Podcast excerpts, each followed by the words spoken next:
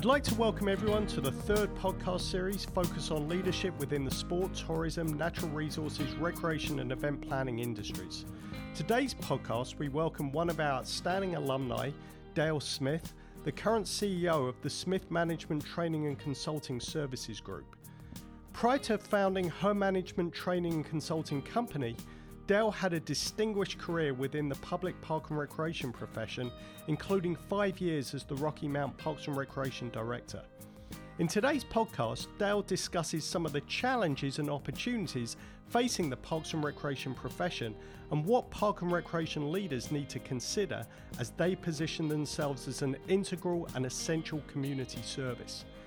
Dale also shares some of her insights related to what organisations need to do to permanently change their culture to create a more inclusive organisational environment. Okay, well, today I'm really excited in the third of our podcast to have Dale Smith. Um, Dale is now a consultant, and she'll tell you a little bit more about her um, new consulting business, but I've known Dale for about 15 years for firstly in her role as working for Raleigh Parks and Recreation and then as the director of Rocky Mount Parks and Recreation. And uh, having spent her entire career in public recreation and now consulting with a number of public and other organizations, Dale brings with her a wealth of knowledge in terms of organizational change and leadership development. And so we're really excited to have you here today. And alongside her, we've got the indelible Dr. Michael Kanters. Michael? I've been called a lot of things, but that's probably one of the better ones. Thank you very much, Jason. So, Dale, um, you know, I've known you for 15 years. Give us a little bit of a, a yeah. behind, um, you know, your your transition from the director of Rocky Mount Parks and Recreation to some of the exciting projects that you've got going on now. Sure. Uh, first, I want to thank you guys for um, uh, inviting me to be a part of this. Um, I, it's been very, it's been a whirlwind couple of months. Obviously, there's a lot of things going on. Um, as far as my life and Parks and Recreation, it's was the basis of. I, I love Parks and Recreation. That's who. That's what I am. Who I am is part of me. It's not just. Uh, it wasn't just a job. It was is my profession, and I loved it. And I think I was involved in Parks and Recreation during a huge transformation period. Um, when I first started a lot of years ago with the city of Raleigh, um, Parks and Recreation was was was was important to the city of Raleigh, um, but it it I don't think it has anywhere near it didn't have anywhere near the impact it has today, hmm. and it was more thought of as service oriented, more service oriented, more um, uh, giving people what they want, but not really thinking through a lot of what the services that we were providing and th- and doing and doing all the I think data support and all of the research that we do currently um, about about Parks and Recreation and how it um, how it affects communities and and supports communities in the way that it does. So it, we trans it, you know, over my 25 years with the city of Raleigh, it really went from more of a service oriented organization to more of a dynamic, um, I would say, um, community changing effort. Um, Parks and Recreation. I think Raleigh and Par- Raleigh and Raleigh Parks and Recreation um, right now to me is synonymous with what's good about the city, um, what the great things that they have done over the years. And when I started out, that not wasn't necessarily the case. It was a little bit of a backseat. I think it's in the forefront now. So, so you talk about Raleigh um, being at the forefront yeah. of community development. Do you see other departments like that? Do you think that's common, or do you think that's mainly symptomatic of maybe some of the bigger cities? I mean, you went from there to Rocky. Yeah, yeah. Well, I think it. I think it's. I think it's more common than it was than it has been, but I still think we're in a we're in a um, an area that we're going to have to still climb a mountain, a little bit of a mountain. It depends on resources um, it depends on whether or not, truthfully, if you have a city manager or city council that understands the impact uh, that those uh, that Parks and Recreation can do to a community. Um, but I, I'm I'm really I feel really kind of positive about Parks and Recreation agencies. I work with a lot uh, now in North Carolina. I work with a lot of small agencies that are really kind of hitting it out of the park. Now they're still scrapping for obviously for resources, and they're being creative about um, what they're doing, but they are gaining momentum and gaining support. Now, what's gonna what's gonna be really interesting to see for me is after going through what we're going through these last several months, is to see the reaction of what councils and town uh, town halls and, and um, city councils and county councils are going to be doing with the resources that they have for Parks and Recreation. It's really inc- incumbent on Parks and Recreation directors and their supporting mechanisms to be able to quantify their impact on the community. And it is more important today than it's ever been. And we've gone through some significant, over the last 20 years, there's been some significant things that have happened to the um, um, within communities that have stretched parks and recreation agencies. And you know, the most recent before this happened was the 2008 uh, financial crisis. And you know, a lot, yeah, a lot of people went. You know, there were a lot of restructuring, a lot of merging. A lot of people lost parks and recreation directors uh, lost their titles and we moved into planning divisions and all of that.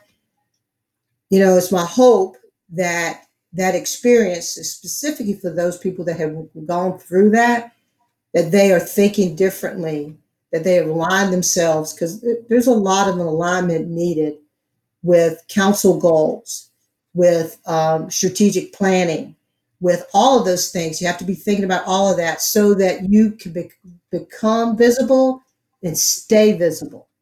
And that when that service is thought about and somebody says we're thinking about uh, moving away from it, that people start getting an uproar, that there are things that people are pushing back.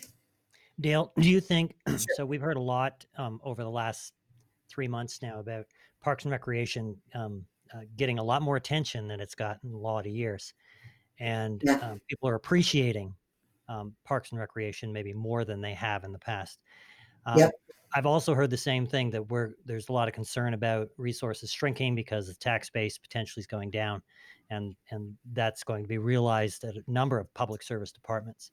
But do you think there's also an opportunity here that we might be able to garner more resources for Parks and Recreation because of this um, renewed awareness about the value of Parks and Recreation in our communities? I absolutely think there is opportunity for that. But I, I t- truly believe that leadership has to recognize that and recognize how that can be translated into um, into the language that people above them are talking. Yeah. Because a lot of times, if we don't, if we're not able to um, to do that, we lose the connection and we lose the ability to have the influence. Yeah, I've heard the yeah, absolutely. What they're talking about is that there are areas of advancement that communities can do that don't just revolve around policing, and um, and that having police departments collaborate more often and more uh, substantially with uh, parks and recreation agencies, social services division, all those all those kind of things to to kind of attack um, the community as a whole and look at it from more of a strategic way of looking instead of just having police department with mo- just tons of money and have and trying to do everything they're really good at policing yeah. there are a lot of people other people that can help them and support them well, it's prevention uh, in ways isn't the yeah the prevention prevention and and mental yep. health and yep. and that's you're you're right in our wheelhouse when you start talking about those kinds of things yeah. Well, you know, um, I remember several years ago, this has been probably 10 years plus, you know, uh, police uh, came up with police leagues, basketball leagues. Yep. They were prominent throughout the, Midnight you know, basketball league, right? Yeah. yeah. And, you know, there were agencies, there were like people like the city of Wilson. They had a collaborative effort. The police department got the money and they gave it to the Parks and Recreation Department, or maybe it wasn't Wilson, but one of the communities I remember down east, they gave it to the Parks and Recreation Department and had the Parks and Recreation Department actually run the league. It was called a police league, but the people that actually do that kind of work was actually doing it. Now there are other communities that were gaining getting that funding, were bringing it into the police department, and they were trying to run it.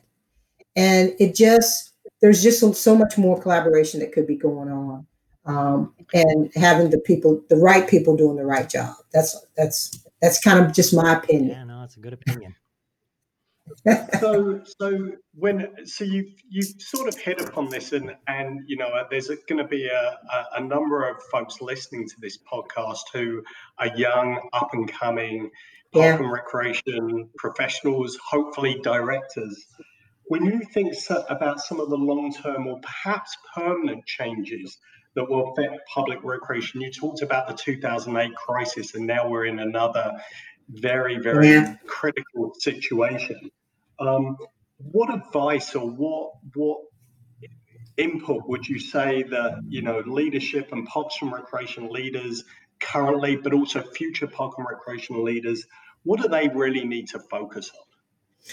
Well, I think it's really diverse in in the thought process. But uh, when thinking about this question, um, obviously safety is probably one of the number one things uh, making sure they have safety protocols. My, you're, you know, if, if I had a child and I wanted to have them play football or basketball, or I wanted them to take a class, karate class, I want to make sure that when I when I hand them off, that they are going to be safe. Not only safe, you know, uh, physically, but safe from disease, safe from all of that. I think our safety, the safety protocols have to be specific, and they have to be uh, proactive and they have to be upfront. They have to be communicated in a way that we've never done before. We have to really think about that.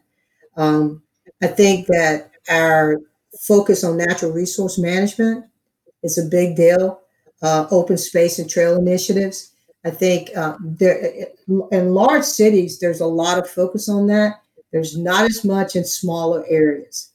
Um, and um, now that we, they, everyone should have, I hope, everyone should have significant data about their usage uh, in this last three month period um, that supports that people like to get outside, especially if they don't have other things to do, specifically be inside. They can't, stay, you know, with the with Corona, uh, with COVID nineteen, and so um, I believe that that focus on natural resources important. There's going to have to be some look at virtual program delivery um, I don't know that it'll be sustainable at the level we're trying to do right now, but trying to figure out which programs would would actually um, would actually flourish in that environment, and which programs might have to come back, and which programs maybe there's a there's a mixture at some point. Um, that's very different from anything that we've done before. Um, diversification of funding sources. Um, the city of Greensboro does a really good job, I think, in pursuing um, additional grant uh, funding, uh, community funding, uh, partnerships, uh, identifying partners and places that they can actually uh, pull together funding to be able to do some of the work that they do. Um, I will have to tell you, when I was with the city of Raleigh, I didn't recognize how fortunate that city is. Hmm. Because in a lot of ways, Parks and Recreation is financed through city funds in a lot of ways. In most communities inside of North Carolina, I don't know about, I can't tell you about outside of North Carolina, but in inside of North Carolina, most communities rely on a lot of other funding to be able to get some of the things they need to get done done. I think that is going to even be more of an uh, more of a concern and more thought around how to do that. Um, I think defining your mission and sticking to your brand and understanding what you can do and what you can't do. If you look at parks and recreation agencies, you know, uh, I, I went to some um, training one time and they said, you know, we were talking about police is the police department, fire is the fire department, but parks and recreation, it could be parks and recreation cultural management. It could be parks and recreation and cemetery management It could be parks. It could be recreation. It could be there's a there's just our it's just a myriad. So understanding what you are really good at, what you have the resources to do, I think is going to be important. Um, empathy and patience for leadership. Understanding, you know, right now everybody's under a lot of stress. One of the things I noticed, I mean, I've been uh, talking to a lot of my smaller departments, and even I see I have a lot of friends that work in the larger departments, and the management, the the uh, the communication about the emergency management communication has been lacking in a lot of ways. People um, didn't recognize. There are a lot of people, you know, there are a lot of agencies that have uh, directors that are kind of behind the scenes. They love they they don't mind being in front, but they they like that behind the scenes, and they have people out there doing that kind of stuff. When you're in this kind of crisis management situation, it is time the leadership, the the the big leader, for lack of a better word, the person that's rowing the boat, really truly, has to step forward, and they have to say what their goals are and what they are trying to accomplish. And they have to they have to mobilize their people and recognize be very cognizant. Don't stay in a bubble here. They have to recognize what their people might be going through down here. So i'll give you for instance you know um, a lot of agencies they have uh, people working from home and y'all know this because you've done this but yeah people working from home that have you know a couple of kids in school and they're having to um, homeschool them and get them, uh, you know, taken care of throughout the day. So they have a full time job they're working, plus they have a second full time job of dealing with that. And the operation, like it used to work, and the thought of everybody being truly focused on one thing is just not. It's not going to happen. It's not. It doesn't have the ability. And and my my thing, my thought is, is that we're going to see more of that for a longer period of time than people think that, that we are. And so, management, leadership has to understand that it can't be business as usual. There's got to be a, a, a, the ability to pivot. Yeah, isn't it? There's no. It's not one size fits all. You have to adapt. It's not almost by person. Yep. Yeah. Yeah. True. You know, and you have to keep your ear to the ground. That's one of the things that I, you know, we. Yeah, I think there was a question here about leadership, and one of the things, one of the things for me is that I've always done is try to keep my ear to the ground to make absolutely sure I kind of understood what was going on beyond me and beyond my direct reports. And that if something like that came up, that I had the ability to actually have someone within the organization or several people within the organization that would have the be comfortable enough to come to me and say, Hey, Dale, this is happening. You need to know about it so that I would have the ability to be able to react. And I think this scenario um, is so important to have those people that are willing to to come in with something that may not either not popular or may be able to give you a heads up. I think that's significant. Um, communication in this whole deal is it, it's I, I'm going to say it's one of the most important things that is that is happening right now that that leadership has got to get really good at.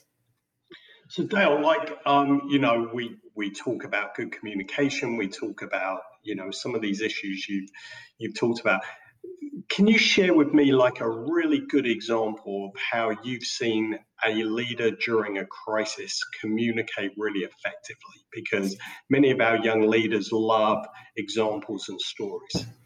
Now i'm going to tell you one and y'all going to want to kick me off of this uh, podcast so i got but i got to be honest. Um, i am i'm i'm working now. I um i'm working as an adjunct at UNC Chapel Hill. Uh, we're done. As a uh, we're done. we're having technical difficulties. And... Has your internet gone down? I knew you were gonna say it. I knew you were gonna say it.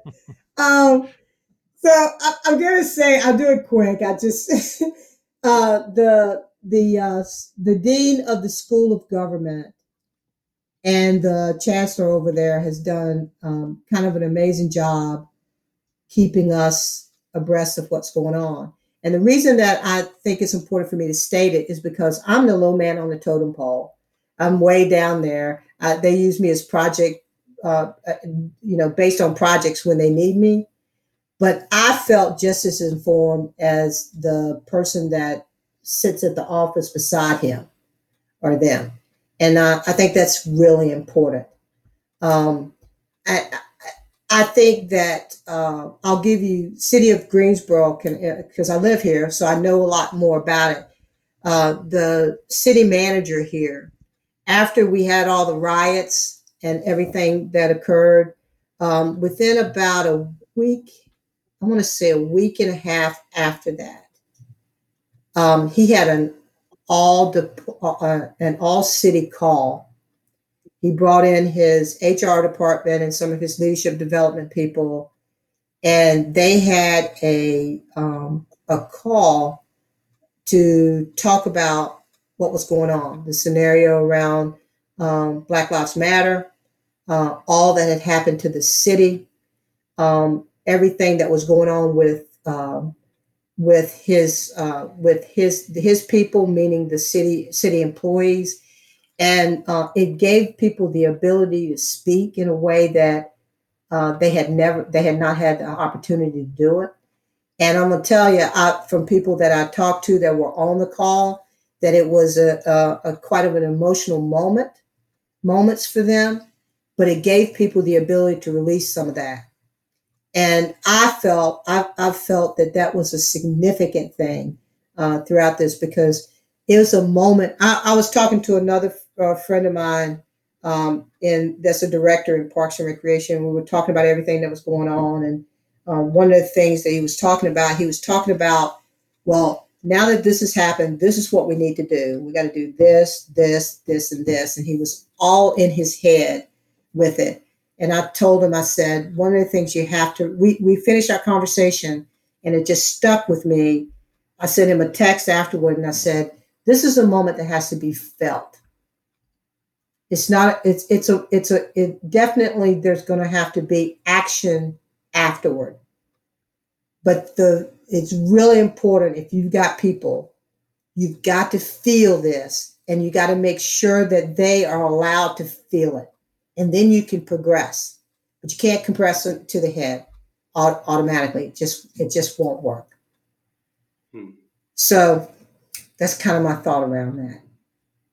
Yeah i you know, I, I'm really interested in this because I've obviously we've done three of these podcasts now, and and over the last few years, I've talked to many different leaders, um, you know, and and th- these two huge events, right? The the COVID pandemic and the the Black Lives Matters protests yeah. over systematic racism, you know, have have really forced many of us, all of us, or at least many of us, to really rethink what it means to lead an organization. I mean, Michael and I have had these conversations, and um, you know, are there are there aspects of your leadership philosophy that have have remained steadfast or changed because of these events? I mean, I know you work with, you know, as part of your consulting group, you've you've seen and you've yeah. got your hands in a lot of different organizations. Are there things that have have changed or or, or strengthened in you in, in terms of your beliefs on leadership and what you've seen?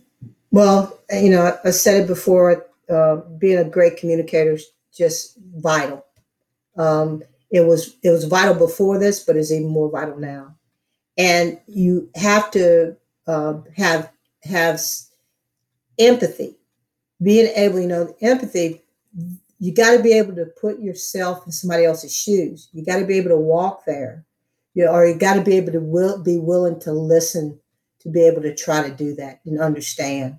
And those are those are significant significant things I think that are important. Those are my steadfast things. Um, I I believe in. Um, I'm I'm I'm going to tell you since I've gone through um, my go, went back to school and and I'm you know I'm a certified coach now. Listening is very important listening and understanding and getting clarification. Like a lot of, you know, we I, I tell people when I teach is, you know, we all bring different stories, every one of us. And and I am when I'm talking to you, and if we're exchanging, just having a, a, a lot of exchange, I'm just pulling up stuff from my background and my experiences and my background and associating with things that I'm talking with you. And you're doing the same thing. Yeah. And what we're doing is we're interpreting each other based on our own experiences. And when things are said, sometimes people just say they take it based on their experiences. And what I have learned is that I need to ask the next question. So if you say something to me that really there that kind of says that it either is a big word or a word that can be interpreted in many ways, I'm gonna I'm gonna say back to you. So Jason, tell me what that means to you. Now, you might so that I have clarity around here, Dale. We're not at Carolina. We don't use big words over here at State. that's, that's what they all do over there at Carolina at that blue school. oh man, I'm going. I'm gonna hate that I mentioned that. I hate I mentioned it. So, you, one thing um, you you said really resonates with me, and and the li- okay the listening is really important. And to me, you can always not always tell, but to me, an indicator of someone that isn't listening well is while they're t- while you're talking, I'm formulating. I'm thinking in my head what I'm going to say mm-hmm. next, rather than focusing on what you're talking about and and you see these disjointed conversations then you talk and then i'll talk but they're not really connected to each other if you have two people that aren't yeah. listening very well so that's right that is that saying you know people li- start listening to hear versus listening to respond. Right. And that's you know yeah. that's really important. And i you have to slow yourself down on that right? You have to take a moment and think. You know um leadership, you know, this is this is no different than any time in history, is leadership has to recognize how much influence they have on their people and how they how they come across. I, I in my teaching, I I talk to people about what they look like every day when they come to work. And I don't mean like necessarily dress, even though dress is important, but I'm, I'm how do you carry yourself? You know, when you walk in every day to your workplace, do people know what kind of mood you're in? Mm-hmm. And if they do, do they scatter? Can you see you open the door and they are hitting the scatter button, right? Or I tell them, like, they'll say, Hey, uh, I'll use Michael. Michael, I'll use you as an example. I'll just say, Hey, Michael's in a good mood today. Let's get him, let's slide that uh, thing that we need him to sign. Put stick that on his desk right now, right? So my the, the goal is is co- everyone wants consistency. Sure. They you know they want to be cared about and they want consistency, and that's one of the things that you know I hear when I go into agencies. One of the things I hear most of all is that I either don't know what's going on or they don't value my opinion or value me. Hmm. Those two things you hear all the time. And it doesn't matter whether in an agency of three or in an agency of 1200 it doesn't matter it's just a significant piece but changes you mentioned things that i feel like i, would change in leadership overall is i no i'm going to say this and this is like you know they you talk about vulnerability i'm just going to say this in a in a very vulnerable way because I, I don't know that i've ever said this publicly. So I'm a I'm a I'm a um, I am a black female, and I've done really well in my career. I've, I've done really well, and I and, and the honest the truth is, I've not had many issues um, around, uh, or at least anything that I perceived as issues around my blackness or me being a female. I've not seen that. I, am just going to, I'm straight up honest about it. But the truth is, I've seen it in other areas. Sure. And my goal would be, if I were in agencies now, it would be when I see something, I would say something. There's a difference, and you know, I've I've kind of maneuvered the waters, guys, and that's just the honest truth. I uh, stay, you know, I, I used to, you, you hear women come in and talk about you know, I never wanted to talk about being a woman because I don't, I didn't want it to be the part, the, the, my legacy or the part of me that was stand, you know, standing out. I'm the same way. I didn't ever want my race or my sex to be a part of this. But the truth is, you know, now and the way things have changed and the openness that I think is happening here, you know, it's just who I am. And I bring a unique set of maybe maybe values and thought process that is very much needed in the workplace as a whole. So I so I, I think that my thought process now, I would my goal would be to be different that way. And the other goal is when I work with agencies that have people, women of color, um, that have people that, that I would talk about that Yeah. in a way that I would never have broached before. So, Dale, you just so brilliantly articulated the true value of diversity in the workplace, bringing that different perspective there. And if you inhibit that perspective, then all we're doing is contributing to that homogenized workplace where I'm That's going to say what other people, what I think they want me to say, That's exactly right. saying But- what I truly believe. But on the Yeah. other hand, Dale, the environment of the workplace has to feel safe, right? Because does. Um, you know, I've I've spoken to you, you know other people work that I know have worked in organisations where they felt the workplace hasn't been safe to take a as much of an upfront, um, Yeah. you know, perspective on on who they are. Yeah, and I agree. I mean, it it it's it's it's a it's a tough road, but you know, I don't know. Like for me, I have a lot of legitimacy.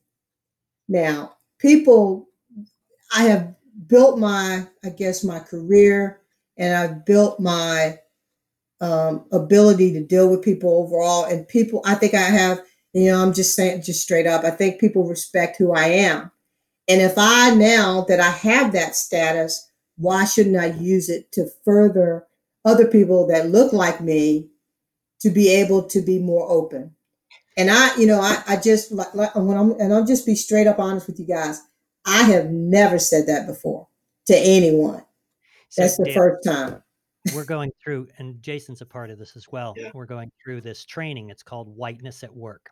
It's a it's a series Wow. of trainings. And I was listening to the first module yesterday, and um, one of the facilitators said something that really resonates with what you just talked about. She's an African American woman, and she says that, uh, and she's quite successful.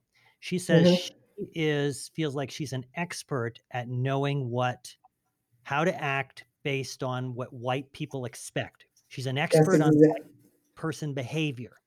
Yeah. Whereas I'm a white male, I don't think like that, have not thought like that. When I go into a room, I don't think, okay, how should I behave and talk based on what's what's in this who's in this room with me i've uh, never Yeah. thought like that i i see something i evaluate it i listen and then i respond whereas what she said in this this session as an african american woman she said she has to change who she is in essence right Yeah. and and tailor the conversation or what she says and how she acts to reflect what the people in the room are expecting of her Yeah. and that that really struck me it was like Yeah. wow, that, that really exemplifies how different my privileged white background is right in that it that has that hasn't entered into my thinking Yeah, it's uh, you know, it's you know, for for me, that the the conversation you just said, the things that you just said, is I think it's just it's probably pretty much what I've probably lived all of my career. But I don't think I thought of it in that way. I think the conversation has been has never been there. But I I knew I learned how to maneuver, and I understood what I should do and what I shouldn't do. you learn to play the game And uh, yeah, had to play the game. So, so Dale, like, um, you know, bringing it back to to the leaders of this organization, I was I was recording a, a, a lecture the other day for my grad class, and and I went through this reflective thing of, of I started teaching this class in 2010 or 2011, and so much has happened in the world since then, right? The Me Too movement, yeah. the Black Lives movement now, yeah, that has really forced leaders to think about how to address the culture within their organization and take a critical look, similar to what Michael just described, right? Yeah. What, what sort of advice would you give those leaders if they wanted to build upon this momentum of some of these uh, movements to make some positive and very permanent changes as opposed to, you know, this is sort of more temporary? Well, the first one, I think that you got to understand the moment. I mean, truly understand it. This is different. It's a different moment.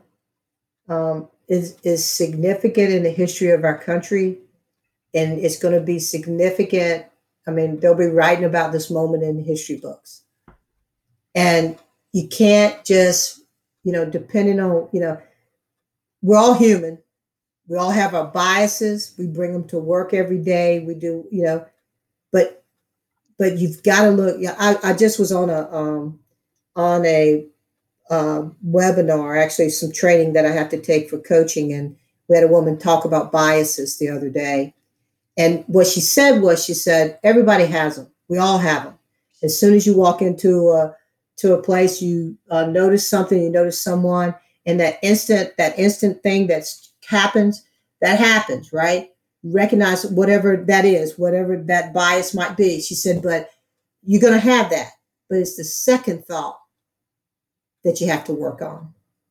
It's the second thing, the next thing, right? And so my my thought is is that we all like everybody's everybody in leadership is coming to work with all of these biases one way or the other. And are we able to know that we're going to have it? But then what are we going to do with that second thought? What are we going to how are we going to change it? How are we going to move forward with it, right? And I think understanding the moment is significant. And I, you know, I'm I'm on social media so, so understanding the moment, I see there's a lot of people not understanding the moment.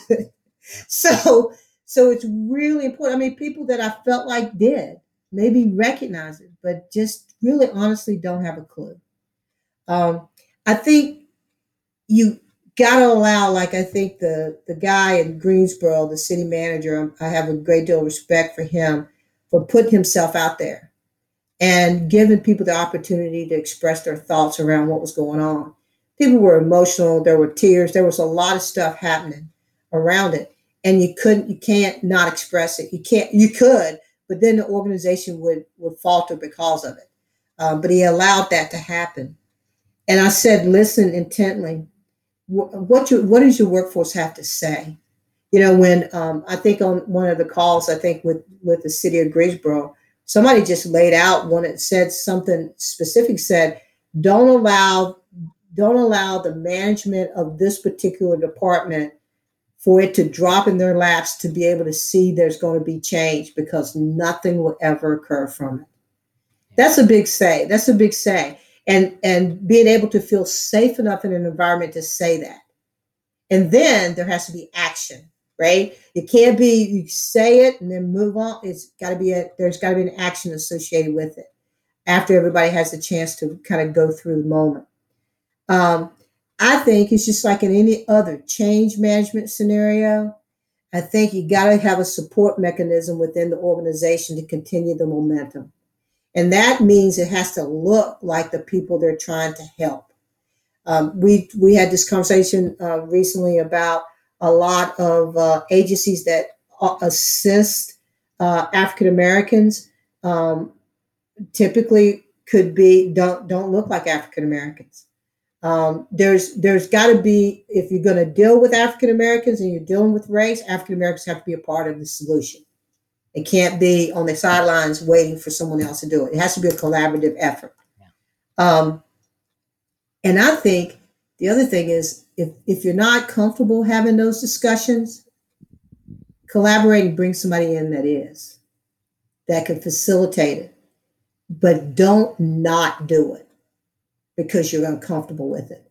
This is a moment of very uncomfortable. th- this is a moment for everybody to be okay with being uncomfortable because that's where you are. Everybody's in this moment. Uh, white people and black people, everybody's uncomfortable. I have like I have a friend of mine that's in the clergy. She's uh, uh, just getting ready to retire. She's high up in the Methodist Church. Did a lot of work for women's issues all over the world. And one of the things she was telling me, she she had this conversation to me. She said, Dale, she said, I, I want to know what to do, but I know it's not your it's not your um, job to show me how to do it, right? But I'm sitting there, I'm thinking, first of all, I'm not thinking that way, but I'm but I'm thinking like, you know, that even that discussion for me is a little uncomfortable, yeah. right? Because I didn't expect, wasn't an expectation. Um, so I think we just have to recognize it's an uncomfortable moment, wade through it, be honest, be authentic mm-hmm. in your response, With authentic meaning with compassion. Um, I I said this on uh, one of the social media platforms is that um, I think people forget, you know, we're all connected, and we're connected in ways that we've never been able to be connected before. And people forget how many diverse connections they have. They don't recognize it. And a lot of times when the biases that they have show, they show in a manner that are would be, you know, for me, uh, analysis for my friends or some of my friends and even my colleagues, they show in a manner that made me think, holy cow, I don't know you at all. I had no idea. Right. And then I think about what those people are, who those people are leading and what, and that they're leading communities. And I'm like, holy cow, there's so much work to be done. So I, I think that's really, you know, really important. And then if I had to say just the overarching piece of this is listening and action. Listening, understanding, taking action and do a, have a change management process in place. You can't do it. You're not going to be able to do it alone. I see a lot of small agencies. Directors always think they got to do everything. They've got to have their people supporting them. Um, they've got to be listening to their staff, the people on the ground, the voices on the ground that are near it. All of that, I think, is really important. Yeah, don't be afraid to make a mistake. That's right part of the culture right now is is inhibiting people because they're afraid of saying or doing the wrong thing. We're going to make mistakes. Um, we are. Learn from those, and then. Well, I don't know about that. I don't. I don't think I make any mistakes. Love it. Okay, well, Dale, thank you so much. This has been like a really, really, really fascinating conversation, and, and both Michael and I and our students really, really appreciate this. And uh, and um, we, even though your reference to Chapel Hill, we we know you. Oh, as, uh, we're gonna we're gonna edit that out. That's okay. So sorry. but thank you so much, Dale, and uh, we look forward yeah. to to seeing you in action. Well, thank you very much for the opportunity. I really appreciate it. And I hope this is what you guys wanted and needed from me.